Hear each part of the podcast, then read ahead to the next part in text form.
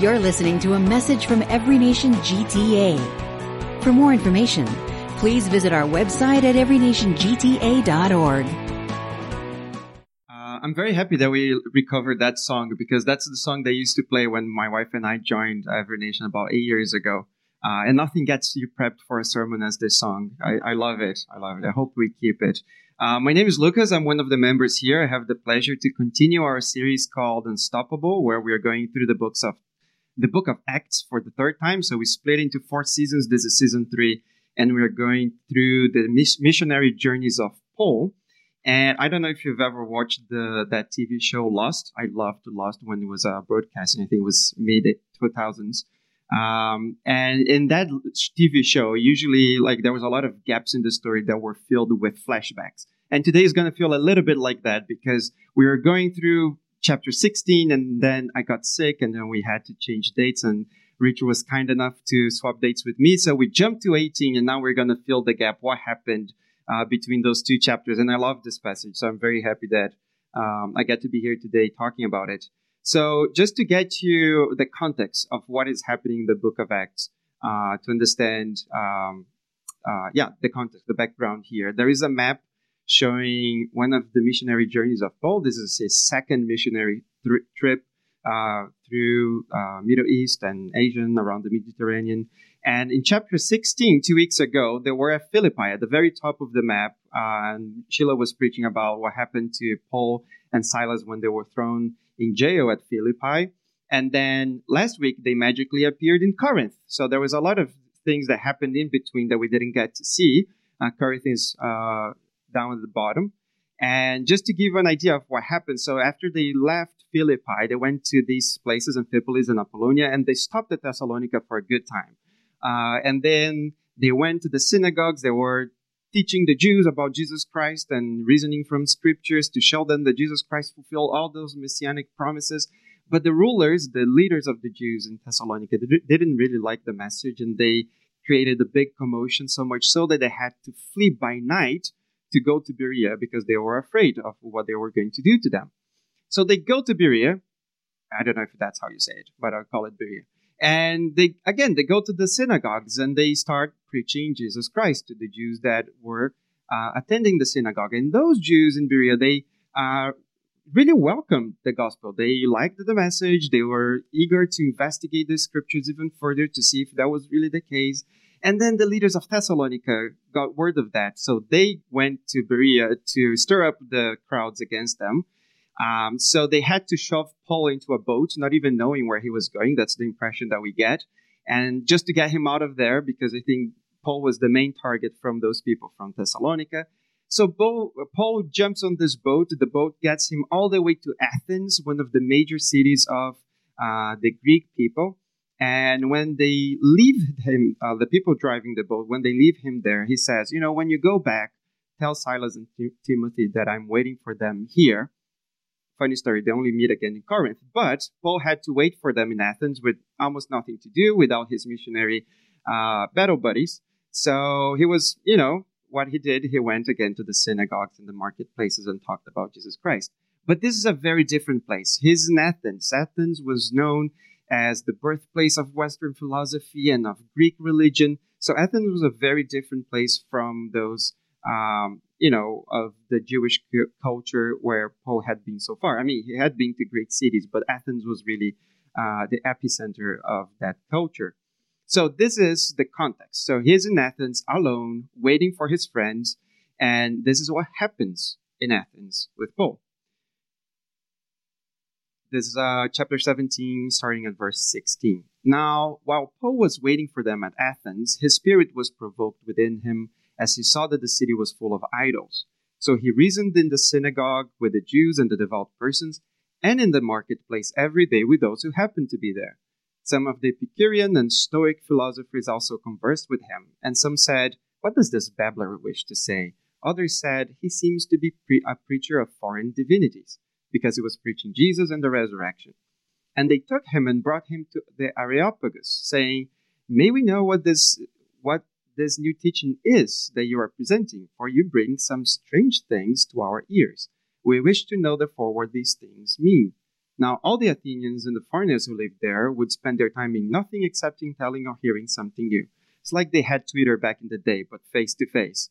So they, I mean, of course, there was a lot of people working from them. They had like a slave class that would do the chores. So like the people who were living there, they had the, let's say, the leisure to do nothing but to be discussing uh, most of the most of the time philosophy because that was big in Athens. So this is the context. Before then, Paul was, you know, going to preach to these people at this place, the Areopagus. But the context is the city that is known for philosophy and known for idolatry. In fact, there was a Greek poet who said that it was easier to find a god than a man in Athens. That's how many, you know, gods and statues and shrines and altars and temples they had. So it was a very devout city to those Greek gods. And this is the context of Paul's sermon. And this is a sermon that has inspired and taught a lot of people throughout the ages, taught Christians how to make their message relevant to a culture that is very, could be, can be very strange to the gospel. And then you might think, well, is it really similar to our case? Because we don't have these shrines and altars and gods and temples anymore.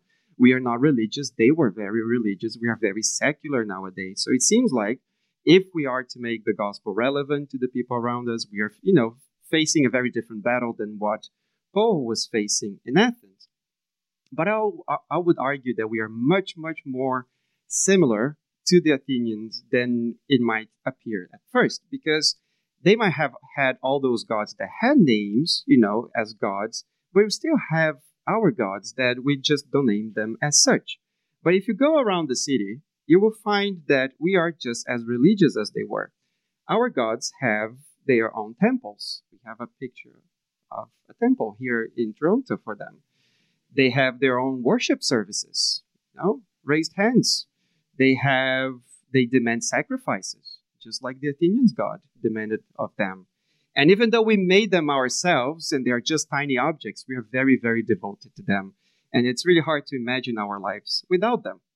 Now, I know this, you know, it's half joking because not necessarily if you go to a sports event doesn't mean that you are an idolater or anything like that. But our relationship to these things easily become religious because the what was driving the Athenians to seek their gods are the same things driving us to seek these things, sometimes to give us comfort in life, or to help us achieve success, or to validate us, or to make us accepted in a group, or just to give purpose, meaning, and direction in life. The same religious impulse that they had, we still have, it's just that our gods don't carry the name of gods, they carry different names. But the impulse, the drive, our humanity is just the same. And we often can have a religious relationship with with these things. Now, of course, this matters for us for two reasons. One, because we need to examine ourselves. If we claim to, you know, serve Lord, the Lord Jesus and believe in God as the only God, aren't we sometimes having some kind of religious relationship with these things, putting our hopes on them, staking our happiness on them, seeking them for comfort, for guidance? And also to understand that, well, if we are to make the gospel relevant to our culture, our context is very similar to that of Paul, so we have a lot to learn from what he has to say.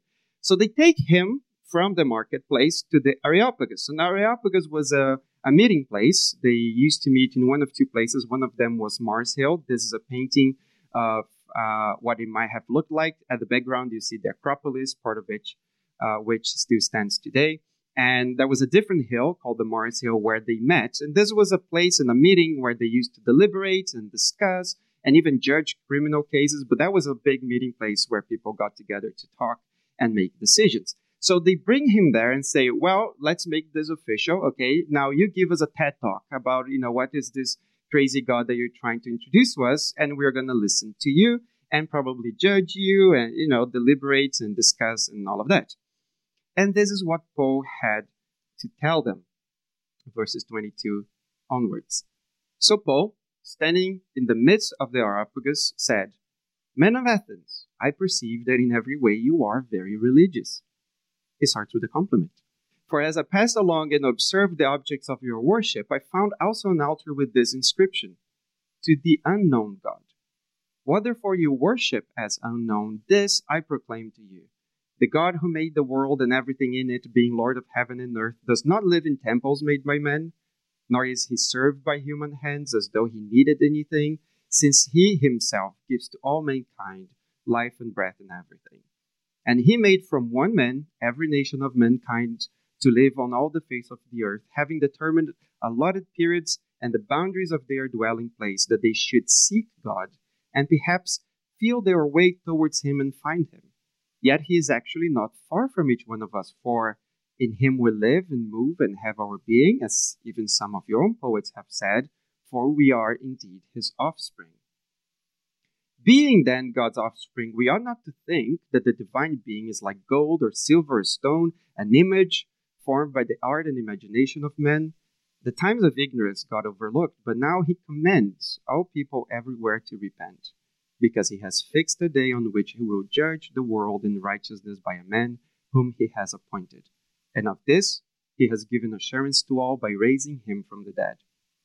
Now, when they heard of the resurrection of the dead, some mocked, but others said, We'll hear you again about this. So Paul went out from their midst, but some men joined him and believed, among whom were also Dionysius the Areopagite and a woman named Damaris and others with them.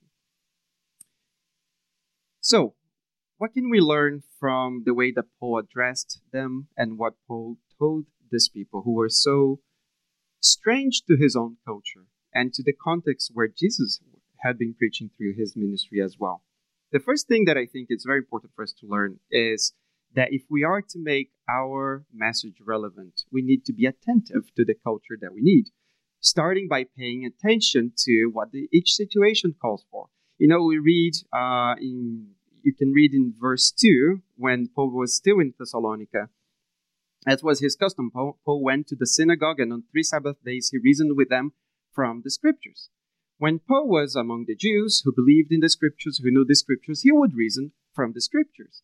But in fact, he doesn't use the scriptures at all now that he's talking to the Athenians. On the contrary, he uses some Greek poetry to talk to them because these are people with different beliefs, different starting points, and he knows what situations calls for. You know, we see throughout the book of Acts. Uh, I'll get to the poetry in a second, but you know, we see in the book of Acts basically like three major ways in which people come to believe in the message. There is the preaching of the scripture, there are the signs and wonders and miracles that the, the apostles performed, and we see here Paul using good logic, good reasoning, philosophy, and even their own culture to make them think and understand the message of Jesus, Jesus Christ. It's not only all apologetics, it's not only the power of God to work miracles, and it's not only just preach the message and God will do the rest each situation is different. God knows which what's the kind of light that each person needs to come to Christ. We kind of need to be ready to do all three. Of course, as a body, different people might have different gifts and praise the Lord for that. But we need to be willing to, you know, engage with culture or rely more on God and have the faith to see miracles and be able to wield the word of God when it's called for. It's not only one of the three, it's to be ready, is being ready to do all three of them, as Paul was. But what's also very striking is that Paul knew they are poets by heart. Like he could quote two different poems, um, you know, from the top of his mind. When he says, "For in Him we live and move and have our being," that's in quotes because that's a poem written by I'm gonna butcher his name, butcher his name, Epimenides or something like that. Um, it was a hymn written to the god Zeus. The Greek poet poet was saying, "In Zeus we live and move and have our being," and like Paul knew that poem uh, well enough that he could quote and say, "You're kind of believe in the right thing, but you're just misapplying this to Zeus." Let me co- talk about the God to whom this really applies. And when he says we are his offspring, he's going he's citing a different poet uh, named Aratus um, that again was not talking about you know the God of the Jews, but again Paul knew well what was where where was their starting point, what was their beliefs, and this, I think, it's a call for us to engage our culture as well, wisely, of course, but to know, you know, what are the songs, what are the movies, what are the books that people know and believe and are using as guidance in their lives. We need to be wise about it. I'm not saying that you should go and watch everything that your friends watch just because you want to know what they believe in. We need to be very wise because, you know, we are also shaped by the things that we consume, the entertainment and everything that we consume. But I think this is at least a call for us not to isolate ourselves in Christian silos, silos, uh, you know, reading just Christian books and Christian songs and Christian movies, having no idea what's out there and what is it that people are dealing with. Again, each person will have to, between them and God, have the wisdom and the maturity to know what to engage with, because again, it's not just everything, but I think we need to engage if we are to reach this culture around us. And in, in fact, it's the other positive of really engaging with and discerning the world is that if we don't know what the world is like, chances are we're being shaped and becoming more like it every day. We need to know what is the culture around us because otherwise it will shape us in way, ways that we don't know. But what Paul uses this for, what he uses the Greek poetry for, even though it was very pagan and directed, you know, in worship to Zeus, is that he finds in their beliefs seeds of truth that he can use as the springboard to bring the gospel to them. And this is something that I think we're called to do to recognize what's in what in our culture are seeds of truth.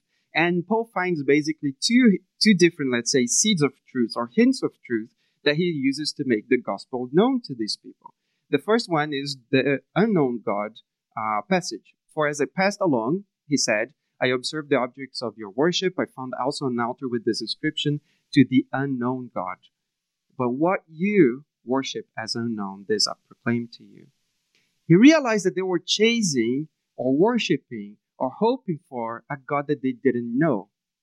And this is something that we still do today. Haven't we sometimes find ourselves chasing we don't know what?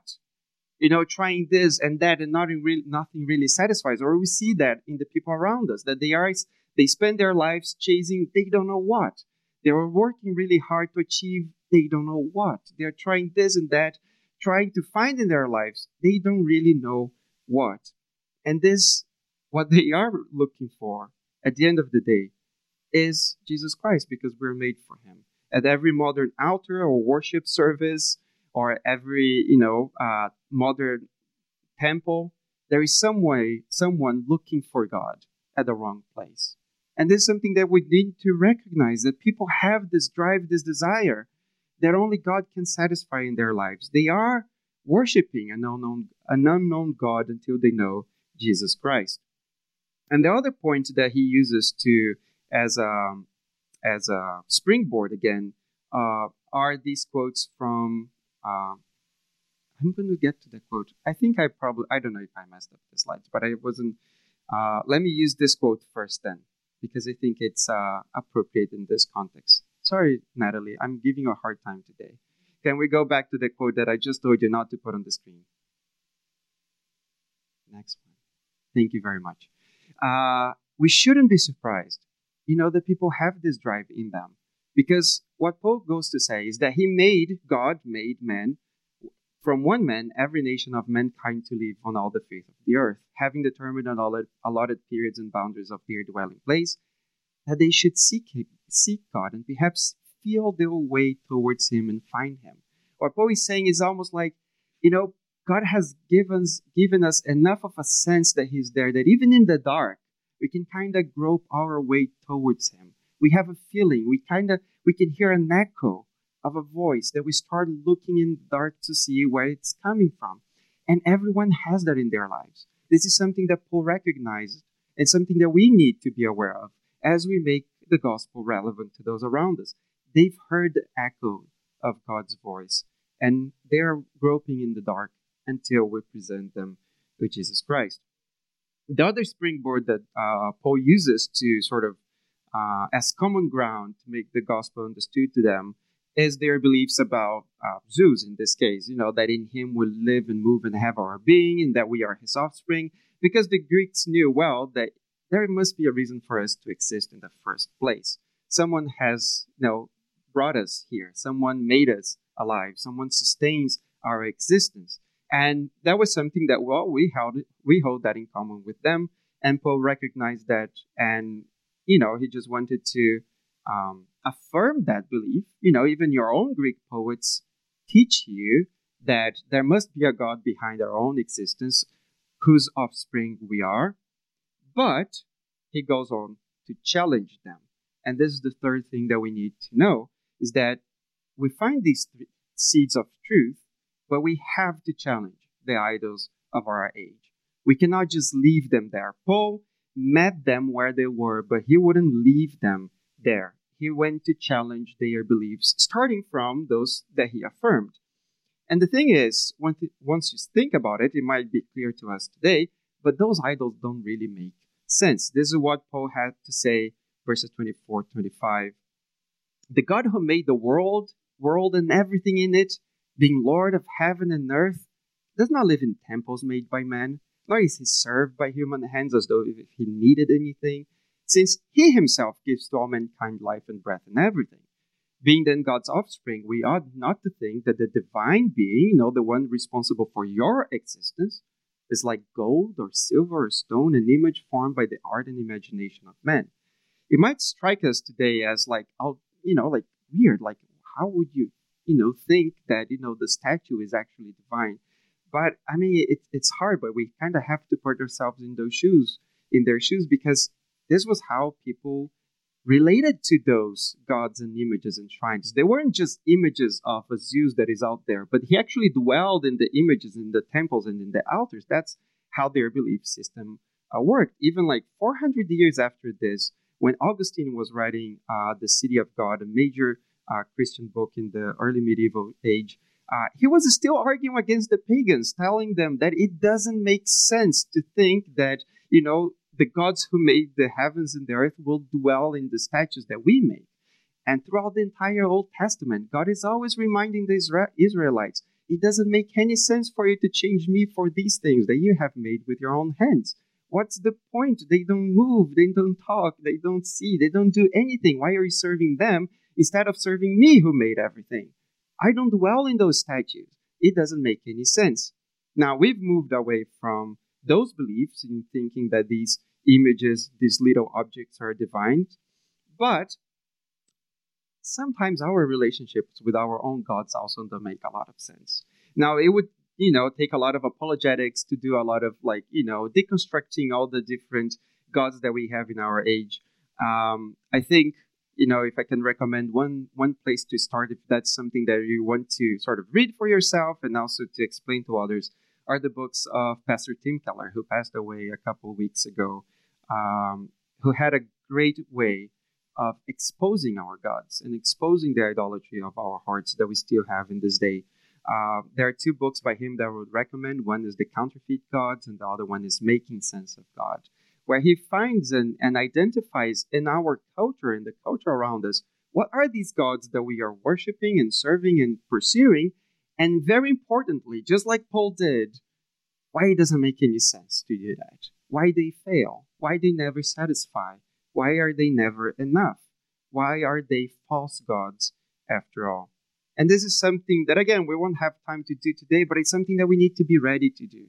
To find you know the seeds of truth in the in the in the lives and the culture around us but to be ready to challenge people to find you know the weakness of those gods and how they cannot compare to the one true god who made everything and who gave us the lord jesus christ who saved us from our sins and that's the other thing about um, Paul's challenge to them is that the news of jesus christ is not only news of fulfillment right? Like that the things that you've been craving for, desiring, and pursuing, you don't know what. This unknown God that you kind of want to know, but you don't know them yet. I'm going to present them him to you, and you will be fulfilled. That's news of fulfillment. But there is also news of judgment that we are not responsible for what we do with that message. Verse 30 says, The times of ignorance God overlooked, but now he commands all people everywhere to repent because he has fixed a day on which he will judge the world in righteousness by a man whom he has appointed. And of this it has given assurance to all by raising him from the dead. Now, it's almost like in our day and age, it's almost like you have good news, fulfillment, bad news, judgment, right? And like we have to give them both. But because of Jesus Christ, the judgment is also part of the good news. First, because we know that the world will be restored and evil will be done away with. But most importantly, because we are not condemned because of the cross. It's offered for free. Salvation from the judgment that is coming, whether you believe in it or not, is offered to you for free. So the judgment is not bad news for us either. In fact, it's even more good news because it means that if we are responsible and accountable for the things that we do, then life matters after all. After all, you know, we live in an age where we don't believe in a responsibility and accountability. And at the, end of, at the end of the day, if you're not responsible and you give no account for anything that you do, at one day you'll get to the conclusion then nothing that you do matters. But when you know that you are accountable and responsible for your actions and your life, then everything that you do matters. Everything, small and great, matters. And we don't have to fear the judgment or fear the responsibility or fear that accountability, but we can rejoice that God gave us the opportunity of being responsible people. And yet, also the grace, uh, the, the gift of the cross, so that we wouldn't uh, be condemned. What Paul is saying is that up to now, you have all been groping in the dark, trying to find, you know, where is that voice coming from? Jesus Christ has just turned the lights on. And now on, you have no excuses. You are responsible for what you do in the light in a way that you weren't in the dark. I think that's good news. I think it, it means that life matters. And again, because of Jesus Christ, we don't have to fear that responsibility. At the end of the day, it works because it is true. You know, there's a big temptation of, you know, just preaching Christianity because it works, because it makes you fulfilled, it's better than the alternatives, it's the best of all the gods out there, it's the one that is not going to let you down, so life is going to be better. What Paul is saying is that it is it both works and it's better than what you're trying to do, but most importantly, it's true. It's true because and God made that point of proving that it's true by raising Jesus from the dead. We need always to have both. As we, you know, relate to the message of the gospel ourselves, okay, because there are often the case that if we come to the gospel just because it works for us and then we have a hard time and it thinks it seems like something else might work better, then we change the gospel for some other god. We have to remember at the first of all, it is true, and that's why it works because it is true. And as we preach, we need to preach that as well. That the only reason why Jesus Christ is the one that can satisfy our souls is because we have indeed been made by Him, and He is indeed the only one that can save us, proven by the fact that He was the only one who rose from the dead. So I just want to finish with a prayer, but before we pray, um, we have a next step card. Uh, if you, um, you know, we want to take a next step in your journey of faith, maybe you've come to the decision to follow Jesus, or you come to a decision where you're pointing your faith where you want to be baptized, or maybe you're new here, you want to be connected to a small group. Uh, we have this card. Oh, actually, if you want to be serving as well, we do need volunteers. Uh, if you want to, you know, serve in the church and help with our ministries, uh, we have that card online. So if you go to everynationgta.org, you find that. We have physical ones as well. So we have by the welcome table. Uh, you can fill that and then we'll contact you with what can be your next steps. Okay? So let's pray. Lord, we pray and we ask you, Lord, for the discernment to understand the world around us, the culture, Lord, around us. First of all, so that we can be light Lord, so that we can bring the truth to them. We pray, Lord, that you help us find uh, where have people been hearing your voice, hearing the echoes of your voice, Lord, so that what they are worshiping as unknown, we can help them get to know, Lord, get to know you who can satisfy their souls. So we pray, Lord, for the boldness, for the courage, for the wisdom, and the grace, Lord, to challenge those around us so that they will leave behind, Lord, the days of darkness, and they will rejoice in the light of your Son, Jesus Christ. In the name of. You've been listening to a message from Every Nation GTA. Thanks for joining us. For more information, visit our website at everynationgta.org.